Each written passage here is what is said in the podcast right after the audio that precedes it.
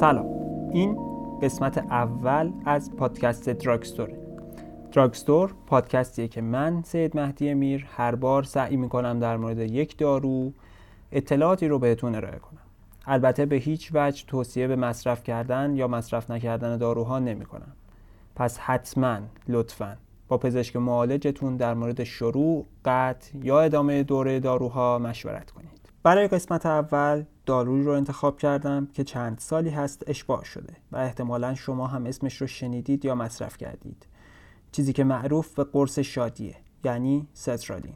لطفا اگر پادکست رو میشنوید و دوست دارید و افراد دیگه که فکر می‌کنید دوست دارند هم معرفی کنید و در صفحات اجتماعی مثل اینستاگرام و توییتر ما رو دنبال کنید و به اشتراک بگذارید ممنون از شما ممنون از دکتر حسینی به خاطر اطلاعاتی که در اختیارم قرار دادند. بیش از این خستتون نمی کنم بریم سراغ اولین قسمت سترالی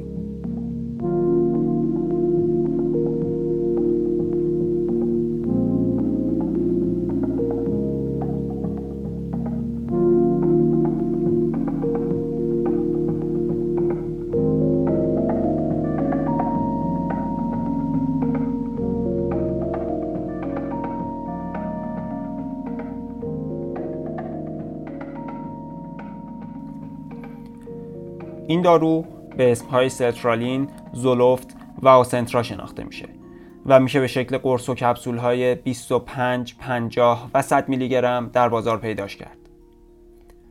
این دارو اولین بار در شرکت داروسازی فایزر آمریکا در سال 1970 کشف شد و پایه شیمیایی داره. این دارو در دسته Selective Serotonin Reuptake Inhibitors یا همون SSRI قرار می‌گیره که به فارسی میشه مهار کننده های بازجذب سروتونین و اولین اونها هم هست.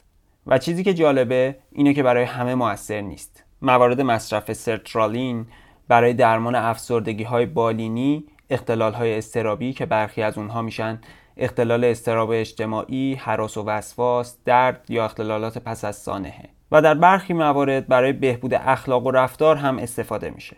اما سترالین هم مثل خیلی از داروهای دیگه در مواردی تداخلات دارویی و منع مصرف داره مثل زمانی که همزمان با بروفن یا آسپرین استفاده بشه که می‌تونه باعث خونریزی بشه و توصیه میشه همزمان با مارجوانا و الکل هم استفاده نشه اما آخرین چیزی که در موردش صحبت می‌کنم عوارض جانبیه که برای سترالین مهمترین اونها می‌تونه خشکی دهان، سردرد، اسهال، خوابالودگی، مشکلات جنسی، پرش ناگهانی عضلات و سرگیجه باشه. و در افراد مختلف این عوارض فرق می‌کنه و شاید آرزه هم نداشته باشه یا همونطور که گفتیم شاید روی افراد حتی تاثیر هم نداشته باشه.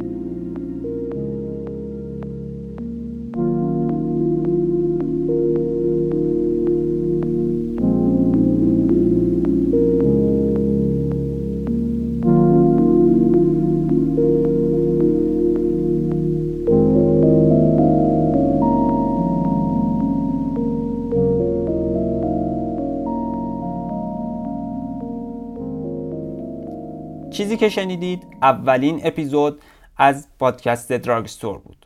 لطفا اگر از پادکست خوشتون اومد اون رو با دیگران به اشتراک بگذارید. همونطور که اول برنامه هم اشاره کردم حتما لطفا.